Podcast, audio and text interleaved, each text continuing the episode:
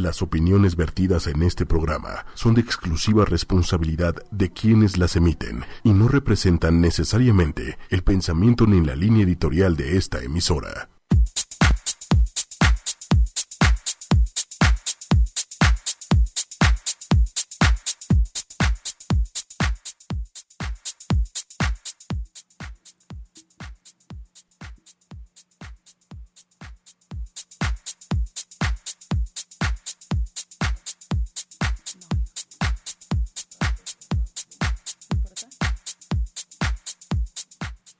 Hola, ¿qué tal? ¿Cómo están? Estamos aquí en una emisión más de Lienzo en Blanco, aquí un jueves, aquí en ocho y media punto com. Hoy es un jueves muy frío y lluvioso y justo tengo aquí en cabina a Julie Beskin. ¿Cómo estás, Julie? Muy bien, Pati, con mucho gusto de estar acá, de tener esta oportunidad de compartir mi experiencia en este tema tan escabroso que habla de la relación entre suegras y nueras. Suegras y nueras, eso es lo que vamos a hablar el día de hoy. Vamos a tratar de hacer como un diálogo abierto de este tema que, como tú decías, Julie, es complicado. Pero platícanos, Julie, ¿tú a qué te has dedicado y por qué terminaste en, eh, hoy en este tema tan escabroso? Bueno, me he dedicado, estudié psicología en la Ibero, después estudié desarrollo del niño, después hice una maestría en terapia de pareja y la vida me fue llevando a conocer a Jung y desde ahí hice todo mi entrenamiento y me convertí en una de las primeras analistas junguianas en México. Y luego también me tocó ser nuera y me tocó ser suegra y fue una relación, sobre todo con mis nueras, que me llevó a preguntar muchísimos temas de que, qué sucedía abajo de esta dinámica tan compleja, porque por un lado está el hijo que se quiere independizar y quiere irse con su mujer. Estaba yo como mamá, que yo quería mantener también el vínculo de mi familia y que mis hijos pudieran seguir unidos. Y obvio, estaba mi primera nuera, luego llegó la segunda, que también, ahora entiendo, ellas necesitaban hacer una familia propia. Y a veces somos mujeres y las relaciones entre mujeres son muy complejas. Muy complejas, y, y digo, y de plano, realmente, si alguien te llega a contar, por ejemplo, desde un lado, como que tiene un problema con su suegra, o alguien te llega a contar que tiene un problema con su nuera, nadie se va a sorprender. No, nadie te dice, ay, estás tocando un tema que nadie toca. O sea, es un tema muy cotidiano, es un tema muy común. Fíjate, es un tema muy común y es un tema además tan íntimo que ha, ha sucedido, que me preguntabas cómo llegué al tema. Obvio, soy psicóloga clínica, psicoanalista, y en el consultorio me ha tocado muchísimas situaciones de hombres y mujeres que llegan platicando de qué problema tienen y a la hora de que vamos profundizando en qué sucede, encontramos el impacto que tienen las familias de origen y más las relaciones entre la nuera y la suegra en la estabilidad de las familias de los dos lados, ¿eh? De las suegras y de las nueras. Claro, y van a ser personajes, o sea, podríamos hasta imaginarnos personajes, ¿no? O sea, un personaje es la suegra, otro personaje es la nuera, y otro personaje es el hijo que está en medio, ¿no? Así es. Y los tres personajes sufriendo. Así es. Bueno, los tres personajes, más además las dos familias también en un conflicto muy fuerte. Y a raíz de esto fue que junto con mi colega Rocío Ruiz empezamos a platicar mucho sobre qué hacemos en esto, ¿no? Cómo podemos encontrar algo que nos ayude a explorarlo y profundizar, pero no desde un lugar meramente personal, sino, bueno, como junguianas trabajamos con cuentos y mitos y nos encontramos mitos milenarios. O sea, o sea oye, es, esta, esta historia lleva... ¡Bú!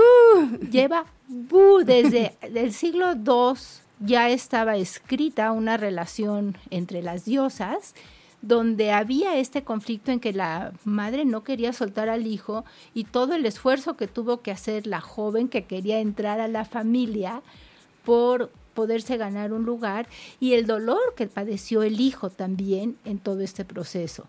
Entonces, así fue como Rocío y yo empezamos a trabajar muy profundamente, leyendo mucho, teniendo muchísimas reuniones juntas para ir elaborando Al principio no sabíamos qué nos iba a salir, pero ya que tuvimos todo el material, pensamos que hacer talleres iba a ser una manera muy adecuada, digamos, y que podía impactar, ¿no? Por la experiencia que se vive, hacer talleres con quien venga. O sea, ojalá empiecen a venir hombres. Hasta ahora hemos tenido mujeres y nos ha tocado... Nueras y suegras. Pero nueras y suegras que no vienen, la nuera y la suegra... Juntas. Juntas, sino, haz de cuenta... En uno de los talleres nos pasó algo muy interesante. De repente una suegra estaba terriblemente agobiada por cómo la nuera estaba tratando al hijo, al nieto. Y fue increíble porque de repente, y bueno, con un sufrimiento terrible porque sí, contaba historias que para ella eran muy amenazantes. Y de repente se para una más joven, digamos, no la nuera de ella, pero una, una nuera. nuera simbólica, exacto. Y se para y le dice, pues, ¿qué crees? Yo soy idéntica a la nuera que tú estás describiendo. Y yo hago A, B, C, D. Y lo increíble, bueno, ese es un ejemplo de nueras y suegras, es el impacto que tuvo el taller en las dos. Porque una de ellas, la suegra, pudo ver el otro lado, que la nuera también tiene una vida Exacto, propia. Exacto, pero es que yo creo que, digo, justo en todos los conflictos, Una, algo que abre posibilidades es justo ver que hay dos puntos de vista y hay dos lugares desde donde se está viviendo, ¿no?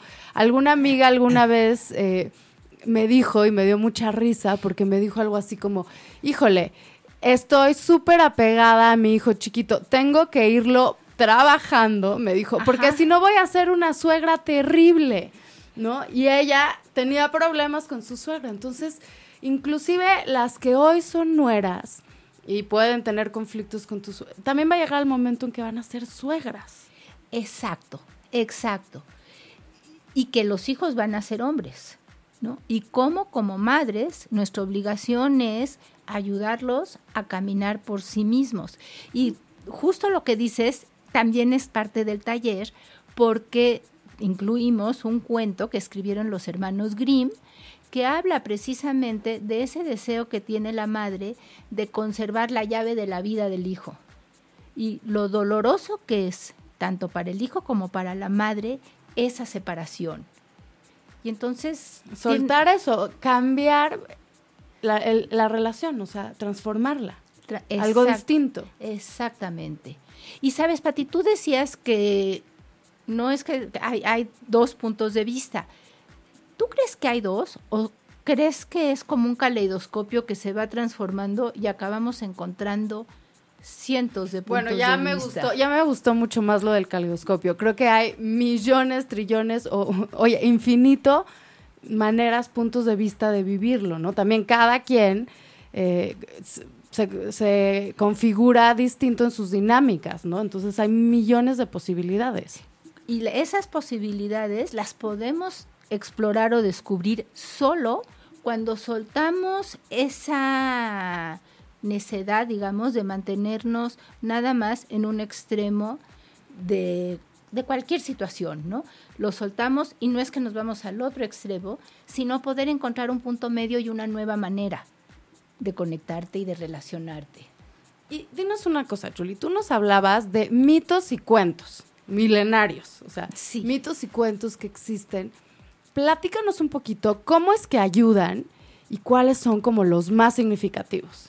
Ok, qué bueno que me preguntas eso porque en el taller les mandamos material de lectura, ¿no? Y después trabajamos con las imágenes de los mitos. Y las imágenes nos ayudan a poder ver, no solamente con los ojos y con la cabeza, sino a poderlo sentir y conectar, lo que nos va evocando en nuestras historias, en nuestras emociones. Y esas imágenes se convierten en un puente, digamos, de lo que sucedió allá y entonces, y que no tiene que ver conmigo, a qué es lo personal. Y los mitos, además, nos ofrecen miles de posibilidades en las relaciones en que los dioses se relacionan entre sí, qué van haciendo los dioses para cumplir con sus objetivos. Y entonces, cada quien puede ir entrando a la historia con su propia historia y armando una nueva narrativa de claro, lo que está enfrente. Claro, y aparte creo que a veces cuando lo ves en otro caso que no es el tuyo, ¿no? Como en un mito, en un cuento, en otro escenario es más fácil abrir la mente a ver los diferentes personajes, lo que está pasando, las interacciones, sin sentirte como atacado, metido. Creo que te da la oportunidad de ser un poco más objetivo. Por supuesto. Y además, Pati, lo que dices es, estás viendo el mito, pero estás reunida con un grupo, hasta ahora han sido de mujeres, que también van exponiendo lo que ellas están sintiendo. Y entonces, cada una se convierte en espejo de la otra. Claro. ¿No? Y como además es, se logra construir un espacio de mucha confianza, de mucha seguridad, de, de, de, de respeto entre todas, unas van alimentando las imágenes de las otras y se va enriqueciendo el material y va llegando a lugares que nosotras ni nos imaginamos que va a llegar. Incluso es interesantísimo, los, nosotras trabajamos mucho con sueños y los sueños que han llegado del taller, ¿no? Como mujeres que han soñado, por ejemplo, yo soñé, voy a decir el sueño sin, sin, en, con, con todo el respeto, pero de repente soñé que mi nuera tenía otra familia y otros hijos. O, en fin, se han dado sueños que pueden eh, abrirnos, ¿no? Ah, claro, mi nuera y mi suegra tienen otra historia y este grupo de mujeres está construyendo una nueva manera de enfrentarse a eso que puede ser tan doloroso y ayudar y soltar a los hijos, sin soltar a la fa- sin, sin aislarse, sin, sin romper. Claro, entonces, o sea, me, me estoy imaginando como misiones, Julie, me estoy imaginando como que la suegra tiene algunas misiones para hacer de esta relación lo mejor posible y la nuera tiene algunas misiones, ¿no? Algo que revisar para hacer nuevas interacciones. Eh, una que tú estabas diciendo es, la suegra tiene que lograr como soltar al hijo, como eh, ver su independencia, aceptarla. Sí, sí, y digamos, si fuera un recetario, por supuesto, ¿no? La suegra tiene que soltar al hijo y tiene que dejar que la nueva familia, porque además hasta en la Biblia dice desde el Génesis, cuando se casan Abraham y Sara, Dios les da el mandato que se irán de la casa de los padres a formar a su propia familia. Y tú dices la suegra, y tienes razón, porque la suegra ya vivió, se supone, que ya está trabajada. Ya también vivió su matrimonio, ya construyó una familia. Sin embargo, sucede que muchas suegras llegamos al momento de la separación y la transición a una nueva forma de vida sin tener otro sentido de vida más que ser mamás y tener hijos. Qué difícil, ¿no? Qué difícil. O sea, te, te cae así como de, espérame, ¿no? Así es. Entonces, fíjate, lo que, lo que estás diciendo es que es difícil porque les cae a todos. A la suegra de repente le cae y le dice, y ahora pues sueltas a tus hijos. Sí, y... o sea, sabes que Virgen, ese, ¿no? Como bebé que cuidaste y después hijo, y que llevas años y años no viendo por él y que tu sentido mucho de vida fue ser mamá y todo, ¿qué crees? Se te acabó, ahora cambias de papel. Así es, así se vive, así se vive y como que de repente ya tu hijo ya no es tuyo, ¿quién sabe qué le van a dar de comer? ¿Quién sabe quién le va a planchar su ropa? ¿Quién sabe quién lo va a escuchar? ¿Y qué, no? ¿A, a qué mundo va a entrar? Pero fíjate, el chavo que se está casando, ¿qué le está pasando, Pati? ¿Qué, qué siente el, el, el chavito cuando de repente se tiene que salir y dejar a la mamá y entrar a un nuevo lugar? Y digo, yo me imagino que también siente presión y, y responsabilidad, porque está iniciando una nueva familia donde le cae un poco la responsabilidad. Entonces, seguramente se siente presionado y siempre que empiezas una cosa nueva estás nervioso, ¿no? También emocionado. Y además tienen una responsabilidad enorme. Tienen que sostener una familia, construir una familia, acom- acomodarse a una nueva casa, a que le van a cocinar seguro la sopa con otro sabor. Entonces también está en un No, lugar. Y, y ahorita en este mundo que también está habiendo como todo un rollo donde ya no es el, el típico papel del hombre y la mujer como se venía llevando, donde a veces también son los dos trabajan, son realmente tareas compartidas, a veces es cambiar de mundo y de estilo de vida también. Fíjate, cre- creo que ese punto que estás tocando ahora de lo, cómo está cambiando el mundo sobre todo para las nueras, ¿no? Que es la nueva generación y que están educadas por un lado o les hicieron creer todo este tema de los millennials que a mi generación nos tienen muy sorprendidos porque pareciera que todo va a ser diferente. Son chavas libres, empresarias, exitosas, sienten que se merecen todo. Con el iPhone están acostumbradas a que todo llega al instante y si se tardó un poquito en conectarse, ya están desesperadas. Pero mi, bueno, lo, lo que hemos platicado mucho Rocío y yo es que de todos modos los procesos de vida no van a cambiar así nada más, ¿no? El pasar de ser hija de familia a ser mujer, aunque no se casen, porque tampoco, también ahí no sé qué va a pasar. Sí, ¿eh? También ya eh, muchas personas están eligiendo no casarse, ¿no? Sí. Y, pero de todas maneras forman parejas. Forman parejas y de todos modos son mujeres, son hombres y tienen que atravesar, tienen eh, por esta transición de salir de casa de papá y mamá a ser independientes, integradas, ¿no? Y pasa que las jóvenes quieren proteger su territorio y no quieren dejar que nadie entre. Y entonces eso también las lleva a un aislamiento y a un rompimiento que no las va a beneficiar ni a ellas, porque si van a tener hijos, la familia da calorcito, ¿no? Y ahí, no sé, en tu experiencia, ¿qué has visto que sucede entre estas dos mujeres que de repente empiezan a jalar? A que yo quiero que sea mi manera porque tú eres grande y no me entiendes nada, y la otra, pues yo lo sé todo. Claro, pero aparte me imagino un jalón como en muy distintas etapas, ¿no? Y, en, y como que las dos necesitan cosas muy distintas, o sea, y las puedo entender como las dos partes, o sea, por un lado, si trato de ser empática y me pongo a pensar en la suegra, o me pongo a pensar que algún día yo voy a ser una suegra, sí me imagino que esto es un duelo.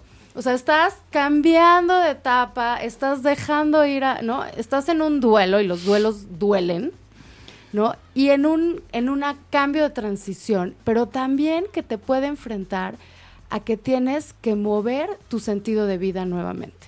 Y esto también duele y es todo un proceso. Entonces, me imagino a alguien que está pasando por un proceso interno muy complicado después de mucho tiempo, y entonces la entiendo. Pero también si me pongo del lado de la nuera, que eso sí lo he vivido, ¿no? O sea, sí, sí he sido, sí he sido nuera, estás en un proceso donde quieres tu independencia y donde quieres poner una raya y decir, esto es lo mío. Esto es, es como lo mío y es como, please, no te metas, ¿no? Y entonces son dos necesidades muy válidas las dos, o sea, porque son distintas etapas de vida, pero que pues de alguna manera chocan. Por supuesto, por supuesto. Y lo que tú dices es fundamental. La nuera también tiene que entender, decir, esto es lo mío y se vale que yo haga mis propios experimentos. Y también la nuera tiene que encontrar el nuevo sentido a la vida, ¿no? Claro, no, y también está en un proceso de, de transición, también está... Realmente, la, las dos están iniciando una nueva etapa. Es, es exactamente, Pati. Ese, ese es el punto fundamental. Oye, el meollo del asunto. Sí. Y iniciar una nueva etapa tiene sus complicaciones, ¿no? Pues es como cuando empiezas a andar en bici o cuando te echas a la alberca, ¿no? Sientes que te ahogas y te caes un montón de los, veces. Los hasta primeros que la dominas. Pasitos, ¿no? Son emocionantes, pero son complicados y también dan miedo. Así es. Y la pregunta aquí es, ¿cómo lograr una dinámica donde las dos puedan ayudarse? Porque además también la nuera está joven, ¿no? Está en la flor de la juventud, está radiante, físicamente también tiene todo lo que la juventud di- ofrece. Y la suegra pues ya está perdiendo, ¿no? Ya está perdiendo su belleza, su juventud, ya pasó una gran parte de su vida. Sin embargo, cómo las dos encuentran sentido a la experiencia que una tiene y a eso que, la, que, que las dos pueden aportar y construir algo diferente. Y acá no podemos dejar fuera al hijo. Claro. También está. Oye, el hijo crisis. También me lo imagino, eh, especialmente cuando ya hay un conflicto, ¿no? que me imagino lo complicado que debe de ser estar en medio de dos mujeres que amas y que te están demandando distintas cosas y que ahora sí que ya no sabes ni cómo hacerle o controlarlas o qué decir. Y fíjate, Pati, no solo son las dos mujeres que amas, sino que además la joven, su esposa, tiene distintas costumbres y también tiene una familia. Claro. Y luego entran los rollos de las envidias, de las nuevas familias, o las hermanas, o las cuñadas, o las amigas, que además vienen a echarle venenito también a la... a la relación. Claro. Las vienen a contaminar y es muy importante lograr que la nueva pareja pueda tener un territorio propio donde a veces dicen los hijos, ¿sabes qué, mamá? O las hijas. Si tienes algo bueno que decirme de mi pareja, bienvenido. Pero si vas a venir a criticar que si los niños están vestidos de no sé qué, que si por qué no hicieron esto, que si por qué no hicieron el otro... Igual dentro de la pareja, ¿no? Deja de estar criticando tanto a mi mamá, a mi papá, porque se vuelve un conflicto intenso contra la historia de cada quien. Y ahí es bien importante entender que se escogieron uno al otro. Claro. Con la historia que cada uno trae. Y a lo largo de los talleres que has hecho, Julie, y trabajando como estos cuentos y estos mitos que nos estabas diciendo... ¿Qué has encontrado que es como un puente? Un puente que une estas dos etapas, que une estos dos personajes y que puede abrir posibilidades. Es una pregunta muy importante. Yo creo que el puente, el, el, el puente sería abrirse a lo que cada quien está viviendo. Y tal vez es como abrirnos como mujeres, porque las mujeres solemos ser a veces excluyentes, competitivas, rivales. Pocas veces sucede, no sé si en tu experiencia, pero entre amigas, hermanas, cuñadas, hay, hay, es, es difícil a veces que unas quieran aportar y colaborar con las otras. Entonces, lo que hemos encontrado en los talleres es que a, me, a medida que uno se abre, puedes ver al otro no como enemigo y rival, sino como otro ser que también tiene su propio proyecto de vida. Claro, y que, y que según la etapa vas viviendo, como justo aquí nos pone en un comentario, Julie, alguien que dice, mi suegra se queja de la suya, pero es igual a ella conmigo, ¿no? Dice, caemos en los mismos prejuicios. Entonces, es un poco lo que estás diciendo, o sea, a veces como mujeres... se nos olvida que vamos a estar en distintas etapas y que cada quien está viviendo una cosa muy única. Es difícil juzgar porque ya estando en los zapatos de cada quien, probablemente actuaríamos igual. Entonces, creo que abrir esta conciencia nos puede aportar muchísimo. Pati, ¿tú crees que esta conciencia se puede abrir en la medida en que entendemos que no somos rivales? Es que yo creo que si cambias esa creencia, porque si estás viendo a tu suegra como una rival, o si estás viendo a tu nuera como una rival, pues desde ese momento te estás trepando al ring, ¿no? Y estás diciendo, y de, digo, también depende de tu personalidad y lo que sea, pero igual y dices, yo voy a ganar, ¿no? Tengo los guantes bien puestos. Y es así de, ponme lo que sea, yo tengo una mejor, te la voy a contestar, ¿no? Y, y entonces te pones en esa actitud y empieza la guerra. O sea, es como, me imagino como si dieran el pitazo de comienza la batalla, ¿no? O sea, comienza la batalla. Entonces, creo que sí, transformamos y vemos, vamos a transformar la creencia. Y digo, no somos rivales. Es más, podemos ser hasta como, una manera de verlo como socias, compañeras. Eh. Y queremos lo mismo, ¿no? Los, las dos queremos... el bienestar de la familia. Claro. Cada quien tiene ideas distintas, porque sí, somos distintas, pero no somos rivales. Y fíjate, qué difícil, porque si tú te pones a leer un poquito o buscas en internet suegra, bueno, te salen todas las caricaturas. Una, muchas brujas, ¿no? Brujas, pulpos, las canciones que hay, metiches, eh, intrusivas, eh, controladoras, ¿no? Y de las nueras, bueno... se oye muchísimo. ¿Y cómo está la que no era? Claro, y también como no era puede ser, digo, no, no, no fue, no fue mi caso, pero como no eras, creo que también muchas veces como que sufres la parte de que la mamá, ¿no?, de tu esposo nunca estuvo como contenta contigo, ¿no? Y, y eso también a veces se vuelve una carga para muchas personas, o sea, y desde su valía de no sentirse suficiente o de siempre estar como criticadas, o sea, que también es una postura bien difícil para estar, ¿no? Ya de por sí la vida tiene muchas complicaciones para estarle aumentando como estas presiones. Además, tienes razón, no solo es la vida que vamos viviendo cada día de las complicaciones, todas tenemos una historia propia, ¿no?, como mujeres, y no siempre nuestra autoestima está al cien y sentimos que somos, que, que hacemos las cosas bien. Ya de por sí vivimos con una autocrítica aquí que nos está constantemente... Ya sé. ¿No? Ese diálogo interno que a veces no ayuda mucho, ¿no? Claro, claro. Y, a ver, te lo pregunto, Pati, ¿tú crees que a veces esa, esa vocecita, las...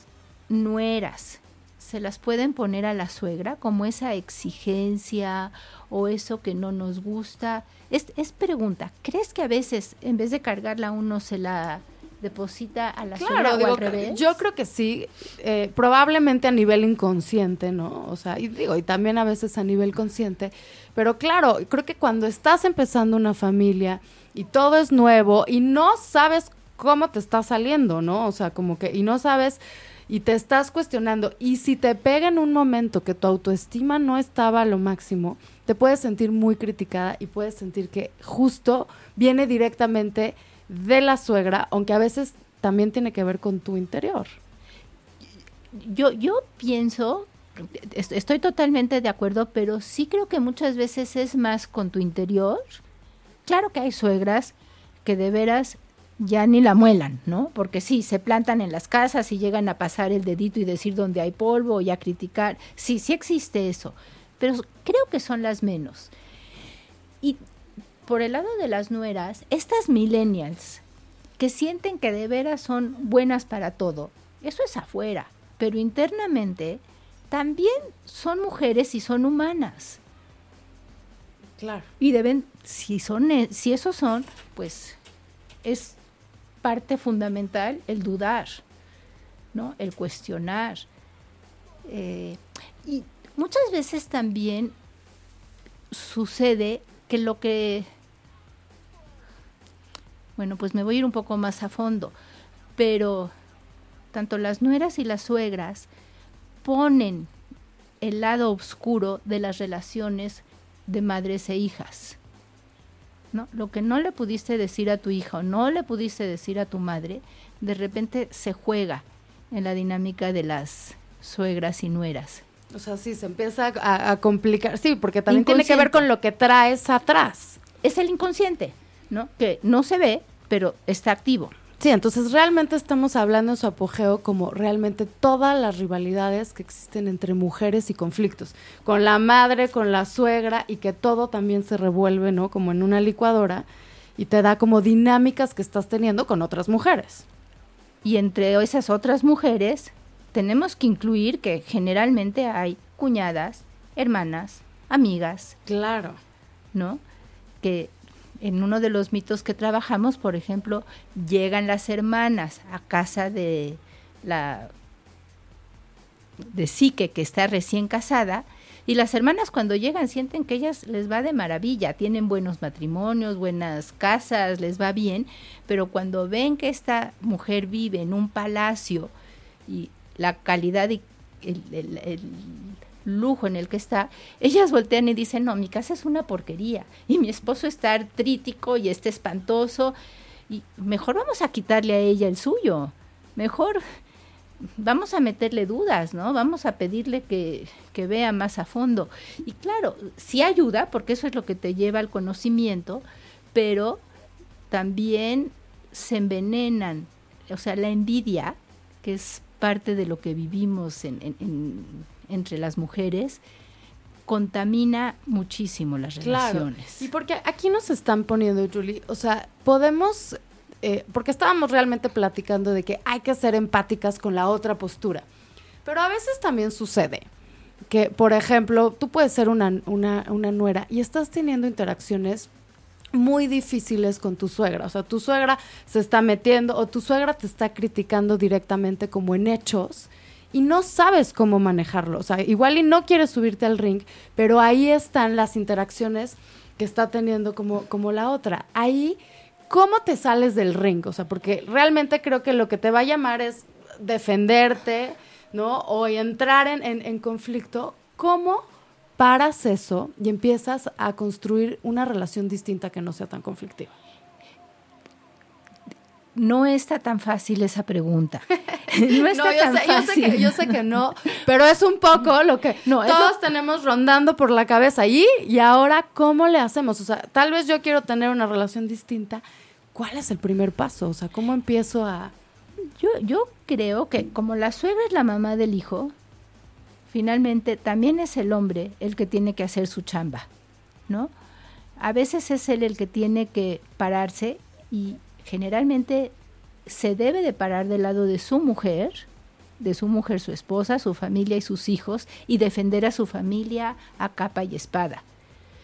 Él tiene que estar del lado de la mujer para poderle poner un alto a su madre, porque finalmente la relación es mucho más estrecha entre el hijo y la mamá. Claro. Entonces, ahí es, ahí es muy importante acordarnos. Sí, entonces tal vez, o sea, como nuera, lo primero que tienes que hacer es hablar con tu esposo, ¿no? Y decir, fíjate que están pasando estas cosas, digo, de una manera muy asertiva, porque también tienes que entender la postura del hijo, o sea, el pobre también está en medio, pero sí decir, esto está pasando, ¿qué tal? Se, se tienen que empezar a poner ciertos límites asertivos, no de lucha, pero sí decir, tenemos nada más que delimitar. Qué, en qué se puede meter, en qué no se puede meter, qué se vale, qué no se vale, como cier- unas como reglas de convivencia. Así es, así es, y por eso pues quieres estar casada con un hombre de a de veras, no con un niño que sigue viviendo en las faldas de su mami, o tú como... O bueno, y a veces ese justamente es el conflicto. Exactamente, y qué bueno que lo dices, porque... Muchas veces sucede que cuando hay conflicto en la pareja, se refleja y se ataca más a los padres de la pareja, ¿no? Como si ellos tuvieran la culpa porque son metiches. Y no solo la suegra, la mamá del hombre. A veces también la mamá de la mujer. Claro, por ¿no? supuesto. Que tu marido no te está dando suficiente, porque no te saca, porque no te compra, porque no te... ¿no? O sea, también... Sí, que empiezan a opinar muchísimo y creo que de los dos lados tiene que haber esos límites. Como unas nuevas reglas de convivencia es, no es que quiera cortar contigo, no, o sea, mamá de los dos lados, sino que necesitamos... cambiar la manera de interacción que tal vez estábamos acostumbrados antes, porque ahora no es una familia, son dos. Tres. Tres, claro, tres. Ya, ya me estoy saltando una. Tres. Tres. Uh-huh. Uh-huh. Entonces... Eh, y cada una tiene derecho a construir su propia forma de familia, que va a ser diferente a la de las otras dos de donde vienen, ¿no? Eso es lo ideal, que sea algo nuevo, claro, y diferente. Claro, y, y fíjate, creo que una vez que haces eso, abre... unas oportunidades increíbles de nuevas etapas. O sea, creo que aceptar esto, de que estamos en una nueva etapa, es el inicio de muchas cosas. La suegra puede aceptar que está en una nueva etapa y también encontrar un nuevo sentido de vida, que no nada más va a estar enfocado en los hijos o en el hijo. Y es increíble, imagínate ya, ya por fin, o sea, después de mucho tiempo que... probablemente se dedicaron a su, a su casa, no sé qué, tienen una nueva oportunidad de hacer muchísimas cosas, más tiempo y más energía para dedicarse a cosas que a ellas les gustan. Sí, cien por ciento, pero creo que eso, digamos, esa nueva oportunidad no es que vas a Liverpool y la compras, ¿no? Uno la sí, tiene claro, que te llegan un sobre de, ay, mira, esta es la me, que me tocó, ¿no? No, es algo que uno tiene que ir preparando desde el proceso de la vida. Porque lo que dices también son como las crisis que vamos atravesando, que sí, son las crisis siempre son oportunidades y del caos siempre va a surgir algo nuevo. Pero cuando entras a ese caos y a ese vacío y no encuentras la luz y no sabes hacia dónde te diriges ahora, no, no es, mira lo que me llegó, sino se vive como una tragedia, ¿no? Ya no tengo sí, ninguna razón. Sí, Y pues eso, la verdad, no es responsabilidad ni del hijo ni de la nuera darle sentido a la vida de la suegra. Ni de... Pero, ¿qué sucede cuando esa suegra no lo está teniendo? Está en un problema muy fuerte. Este, este, esta, se, se queda en un vacío. La vida la va a tener que... Porque la vida, además, creo que es la mejor maestra que podemos tener, ¿no? Y la va a empujar. Y ahí voy a regresar a qué sucede con el nombre de tu programa, Pati. Lienzo en blanco. Exactamente. Entonces, te quedas con un lienzo en blanco, con una página blanca, y sí es como voltear y decir, ¿y ahora qué quiero escribir? ¿Y desde dónde voy a empezar a escribir? Y es como todo un cuestionamiento nuevo de qué me toca en esta etapa. Pero es un trabajo muy íntimo y que le toca, yo creo que a cada ser humano en, en, en particular. Pero sí, estamos... Claro, porque una... aparte cada lienzo va a ser distinto y cada lienzo va a ser pintado de una manera diferente por una persona única. cien por ciento. Y como decíamos también sobre el lienzo en blanco, también uno elige de qué color lo quiero pintar. Y quiero dejarlo en blanco, quiero llenarlo de negro porque ya se me acabó y no tengo más a dónde irme, o quiero encontrar nuevos colores y nuevas formas, y es una nueva etapa de la vida. Que también nos pasa cuando somos mamás. Cuando de repente llegas con el chavito a tu casa y empieza a chillar y dices, ¿y ahora qué? Ya, ya pasó el embarazo, ya pasó la ilusión, ¿y ahora qué hago? ¿Qué hago? Claro, que es que eso, todas las nuevas etapas, sí, a veces traen muchísima atención y, y nuevas responsabilidades que te hacen temblar. Exacto, exacto. ¿Y a qué escuela lo voy a meter? Y es otro lienzo en blanco, ¿no? ¿Y qué valores le quiero transmitir? Es otro lienzo en blanco. Yo me acuerdo que una vez cuando recién nacieron mis nietos mayores, me hicieron una pregunta que hasta la fecha sigo pensando. Julie, ¿tú te has preguntado cuál es la responsabilidad que tienes frente a tus nietos? Y yo en ese momento vi unos bebés y dije, pues ahorita que no se rocen, que coman, que duerman. Pero sí van a crecer. Y ahí también la mujer vieja, ¿no? La mujer grande puede encontrar una nueva relación con la vida. Sí, que dicen que no los nietos es una gran etapa, ¿no? Sí, si es que logras vivirlos como que son los nietos y darle lugar a la familia que los está educando. Claro, no. Porque uno de los típicos conflictos también entre nueras y suegras es cuando viene con la educación de sus nuevos hijos, ¿no? O sea, así es. Que la nuera los está educando de una manera y que la suegra no está de acuerdo y que entonces, y ahí empieza, ¿no? Todo un conflicto. Claro, claro. Y bueno, como suegra es importante decir, pues mira, yo no fui perfecta y mis hijos sobrevivieron. Y tengo que confiar en que mis hijos escogieron bien a la pareja y a los padres de sus hijos y ahora les toca a ellos construir su nueva Y aparte creo, historia. Julie, que tampoco está en tu control. O sea, creo que como suegra tienes que, tienes que encontrar, o sea, me imagino como dos canastitas y así es todo en la vida, ¿no? Hay cosas que controlas y hay cosas que no controlas, ¿no? Y entre más rápido te des cuenta de esto, creo que te ahorras sufrimiento porque creo que eso es una de las cosas que no puedes controlar. No está, o sea, tú no lo vas a poder cambiar y esas cosas que tú no puedes controlar, las tienes que soltar. Y se dice muy fácil aquí. Ah, no, yo bueno, yo cabina, lo estoy diciendo, ¿no? Sí, pero, o sea, digo, hay, oye, hay cosas para sí, empezar a darte cuenta. Sí, exacto. Exacto. Y darnos cuenta que no controlamos nada más que, pero sí nuestro lienzo en blanco. Sí podemos elegir y hacernos responsables de lo que elegimos. Eso es lo único que podemos. De lo demás, no, no controlas. Y también es soltar el control del hijo y a ver qué hace él en su nueva oportunidad. Y también entender que él lo, él lo escogió o ella lo escogió. Y pues ahora les toca, no es nada más la boda. Claro. Sí, no, no, no, no, no. Sí, la, la boda es muy fácil. Es lo más. Lo difícil viene después. Pero, ¿no crees, Pati, que también desde la boda ya empieza esa dinámica? O sea, la pedida y la ilusión y todos los espectáculos que se hacen alrededor de la pedida y, bueno, todo el show, todo ese show, pero luego cuando ya empieza, ¿dónde nos casamos? ¿Con qué vamos a vivir? La lista de la boda, ¿en qué mesas los sentamos? Ya ahí empieza la lucha de poder entre las dos familias de origen, y los pobres novios ya están ahí navegando en que ¿a quién le hago caso?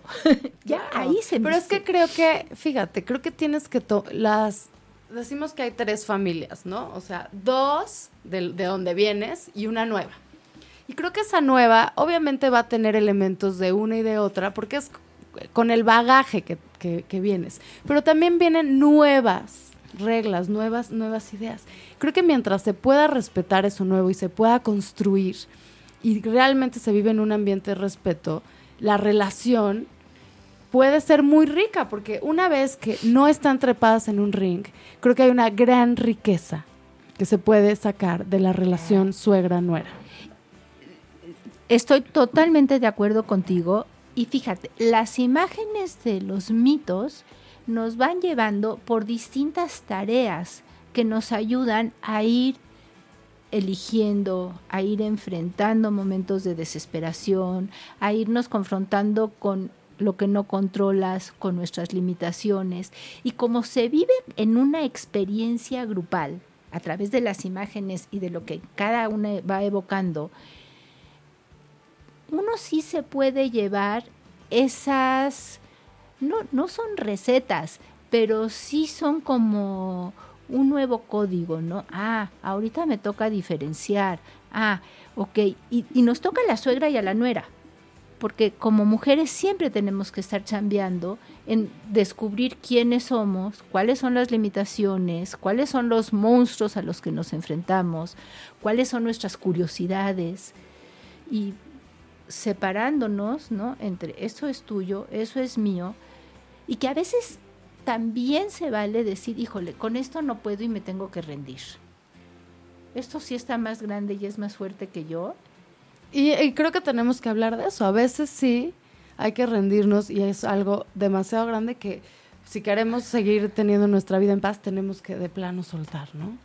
Y, y ahorita que hablo de esto, me recuerda en uno de los talleres de alguien que frente a una de las imágenes sentía que el rendirse es humillación, y en el trabajo pudimos ver que a lo, a lo mejor sí lo sientes como humillante, pero no es humillante. A veces reconocer que con eso no puedo,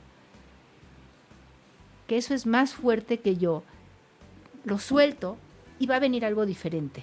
Claro. Me voy a dejar llevar por a ver qué me dice ahora mi psique, mi vida, mi, ¿no? Hacia, hacia dónde tengo que ir ahora.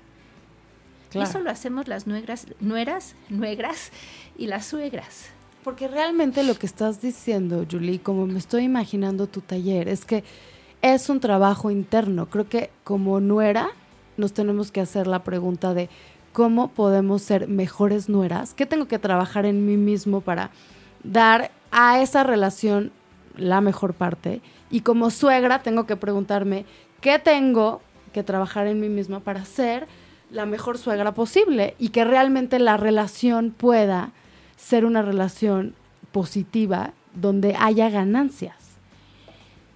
cien por ciento de acuerdo contigo, y sí quiero ser mejor suegra y quiero ser mejor nuera, pero también quiero ser una mujer más completa. Exactamente. O sea, por eso digo un trabajo interno para poder ser una buena nuera y para poder ser una, nue- una buena suegra. Tengo que ser una mujer completa. Exactamente.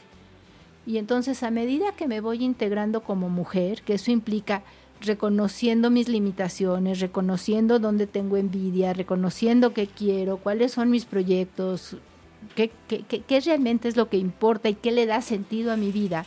De los dos lados, ¿eh? La nuera, la suegra, el hijo, las familias de origen, nos convertimos en seres humanos más completos. Claro.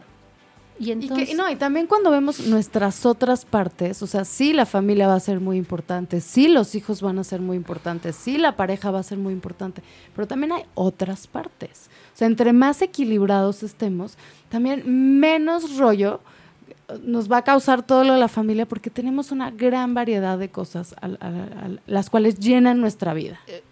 Es, creo que eso es fundamental. O sea, entre más completa es nuestra vida, obvio, hay épocas y sobre todo las jóvenes, su energía sí está consumida por el trabajo. O sea, ser mamá es mucha chamba. Muchísima chamba. Digo, especialmente de niños chiquitos puede ser como muy demandante. Muy demandante. Y además ser esposa y entender y vivir lo que la mayoría de las parejas tienen que enfrentar cuando están construyendo una casa, desde la economía, los gastos, la parte social, ¿no? Están lidiando con, con muchas cosas simultáneamente. Es como si se tienen que estar cambiando las cachuchas y los uniformes. Y las suegras ya lo vivieron. Y entonces, si uno pudiera abrazar toda, toda esa, todo ese abanico, ¿no?, de, de la vida, acabamos siendo más completos. Y no somos rivales nadie de nadie, sino que nos enseñan otras facetas que también nosotros podemos desarrollar. Claro. Y Julie, cuéntanos, para todos los que quieran tomar tu taller y enriquecerse y darle un clavado a este, su, ahora sí que su mundo interno, y que tengan esta visión de ser mujeres más completas para tener mejores relaciones, ¿cómo pueden llegar a tu taller? Ok, tenemos un correo que es taller suegras y nueras arroba gmail punto com. Entonces, esa es una manera. Y otra es, y como es, tú dices, tú vas sola, o sea, no tienes que ir con tu suegra, o tú no tienes que ir con tu nuera. Digamos que físicamente no la tienes que llevar. Bueno, la, la vas, vas a traer. La vas a traer en vas, ahí me ahí queda, va a llegar. Me queda claro. No, simbólicamente va a venir la suegra, la nuera, la mamá, la historia, la abuela, los hijos, van a llegar. Pero no, no tienen, no, no, no llegan juntas la nuera y la suegra. Sería interesante también ese experimento. Y bueno, uno es a través de la página de internet y otro es... Eh, puedo puedo dar mi teléfono. Sí, claro. Es cincuenta y cinco cincuenta y cinco cero tres cero dos sesenta y uno. Tenemos un taller ya programado para precisamente de hoy en ocho y nos quedan dos lugares. Entonces, si hay alguien apúrense. interesado, apúrense y no se van a arrepentir, sí se van a llegar a llevar una experiencia, yo creo que muy diferente de lo que implica esta relación y de poder entender que somos mujeres de distintas edades y en distintos momentos, pero como decías, Pati, queremos lo mismo, ¿no? Queremos y se, y se pueden beneficiar, y, o sea, también las suegras y nueras se pueden ayudar mucho. Bueno, es lo que tú me decías cuando platicamos antes de, de, de, de la entrevista, es poder abrir un diálogo. Y eso siempre, y bueno, ahorita que entramos decías, es que este trabajo me fascina porque siempre estoy aprendiendo y descubriendo algo nuevo, y creo que en el diálogo y en la mirada del, del otro también vamos aprendiendo mucho más de quiénes somos y vamos compartiendo ese ser que va dando luz y va abriendo caminos diferentes al... Exactamente, Julie. Y bueno, pues yo quisiera llamar ahora sí que a todas las suegras y a todas las nueras a que vieran su lienzo en este momento y que revisen un poquito cómo es que están llevando esta relación.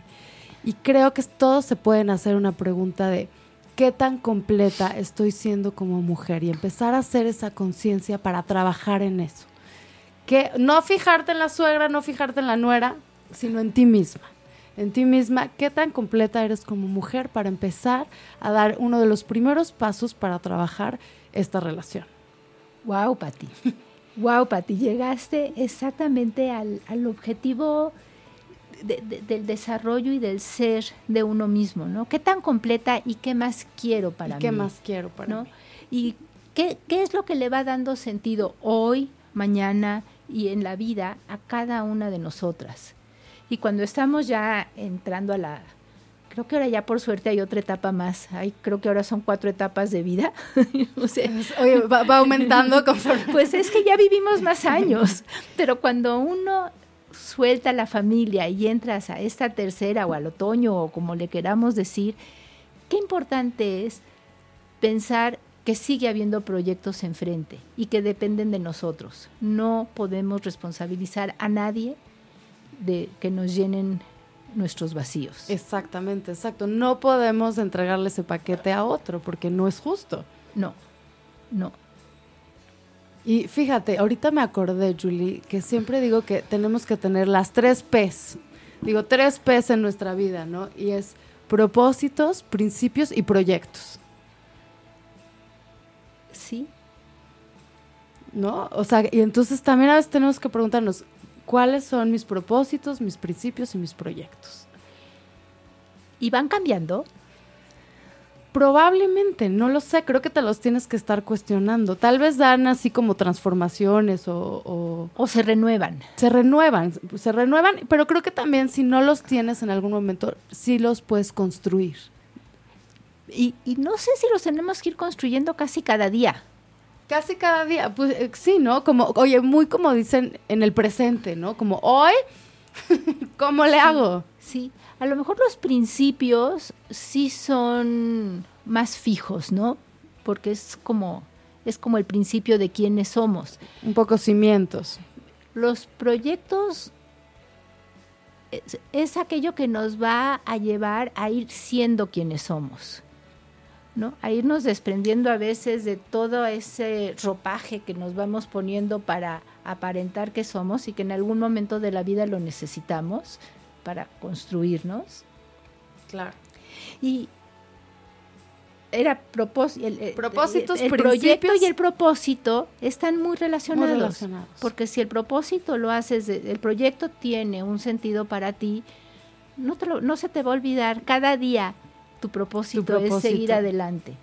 Y en ese proyecto es importante pensar que no solo es quiero ser la mejor empresaria, la más reconocida, la, ¿no? Sino quiero ser la mujer, la mujer o el ser más completo que puedo ser, reconociendo lo que no puedo, lo que sí puedo, lo que quiero, lo que voy a transformar.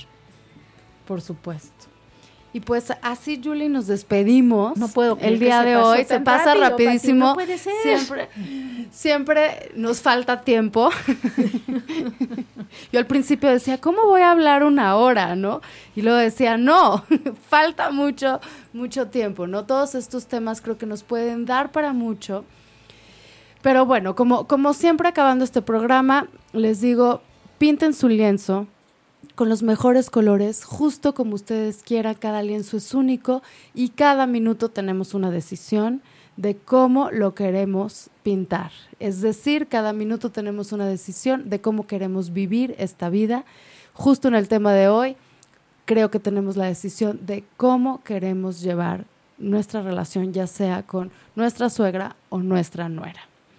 Julie, muchísimas gracias por venir a platicar este tema, oye, tan humano, el día, el día de hoy, y es, esperamos tenerte aquí de regreso muy pronto. Yo encantada, Pati, porque creo que nos da todavía para mucho más desde sentido de vida, los yernos que no tocamos. Ya sé, nos, te digo que nos faltó, nos Exacto, faltó. Exacto, pero te lo agradezco y... pues ojalá que les quede algo de toda esta información, ¿no? Que por, es nada más así como un barniz. Un barniz, un barniz. Por encima.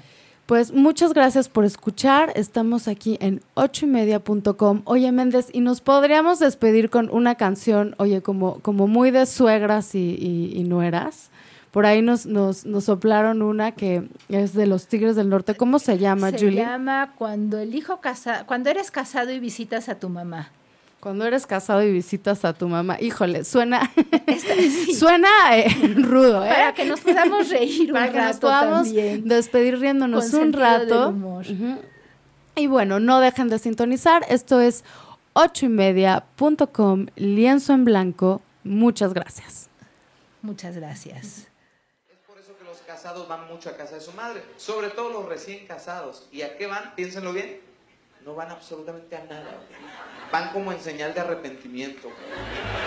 Y como todavía tienen la llave y no se quieren deshacer de ella, entran en cualquier momento. A la hora de la comida de la chamba se echan una vuelta y, y visitan la, cata, la casa, pero la recorren como si fuera museo. Así de... Chinga, aquí vivía yo, hombre. ¿Por qué me salía de aquí, hombre? Entran a su cuarto y le hacen, todavía huele a patas como antes. Es que ese olor te da un chingo de nostalgia. Vas a la cocina, abres el refrigerador, lo cierras, reflexionas. Ahora sí, saludas a tu mamá. ¿Cómo estás, mamá? Y las mamás generalmente responden cosas no muy positivas. Las mamás suelen ser algo así como que, Pues bien, aquí, batallando con tu papá. Vas a, salió bien alto el azúcar este mes y no entiendo. Come de todo, come, deberías de todo hablar con él. Muchos problemas que hay aquí en la casa. Ahí está el recibo de la luz que no se ha podido pagar. Ahí está, pegado en el refrigerador. Yo no voy a pagar eso. Salió, salió muchísimo, tengo que ir a reclamar. Puras tragedias, te empieza a platicar puras tragedias y empieza con sus indirectas. Mijito, vi que abriste el refrigerador. Siempre andas con mucha hambre tú, mi amor. Siempre así, así vives, así vives. No, no, no, mamá. Yo lo abrí nomás por costumbre y traigo hambre. Y sigue con sus indirectas. Mira nomás cómo traes esa camisa toda arrugada, mijito, qué bárbaro. Quítatela, te doy una desarrugada rápido. Y como debe de ser, como siempre, como todo hombre, defendiendo a tu mujer. No, mamá, esta camisa así es. Es corrugada de toda esta parte. Tu mamá, platicas otro ratito con ella, te despides. Bueno, mamá, tengo que regresar a la chamba, nos vemos. Ándale, mijito, Dios te bendiga. Me saludas a los niños. A ver cuándo me los traes. Nunca me los traen. Además se los llevas a tu suegra. Cuando crezcan esos niños ya ni me van a conocer. Van a decir los niños, ¿sabrá Dios quién es esa viejilla fea? No, que la... Así van a decir, así van a decir. Mamá, por favor, no seas exagerada. Pero si te fijas, dijo, me saludas a los niños. Nunca dijo, me saludas a mi nuera. Porque esa palabra de nuera es porque las mamás creen que esa no era.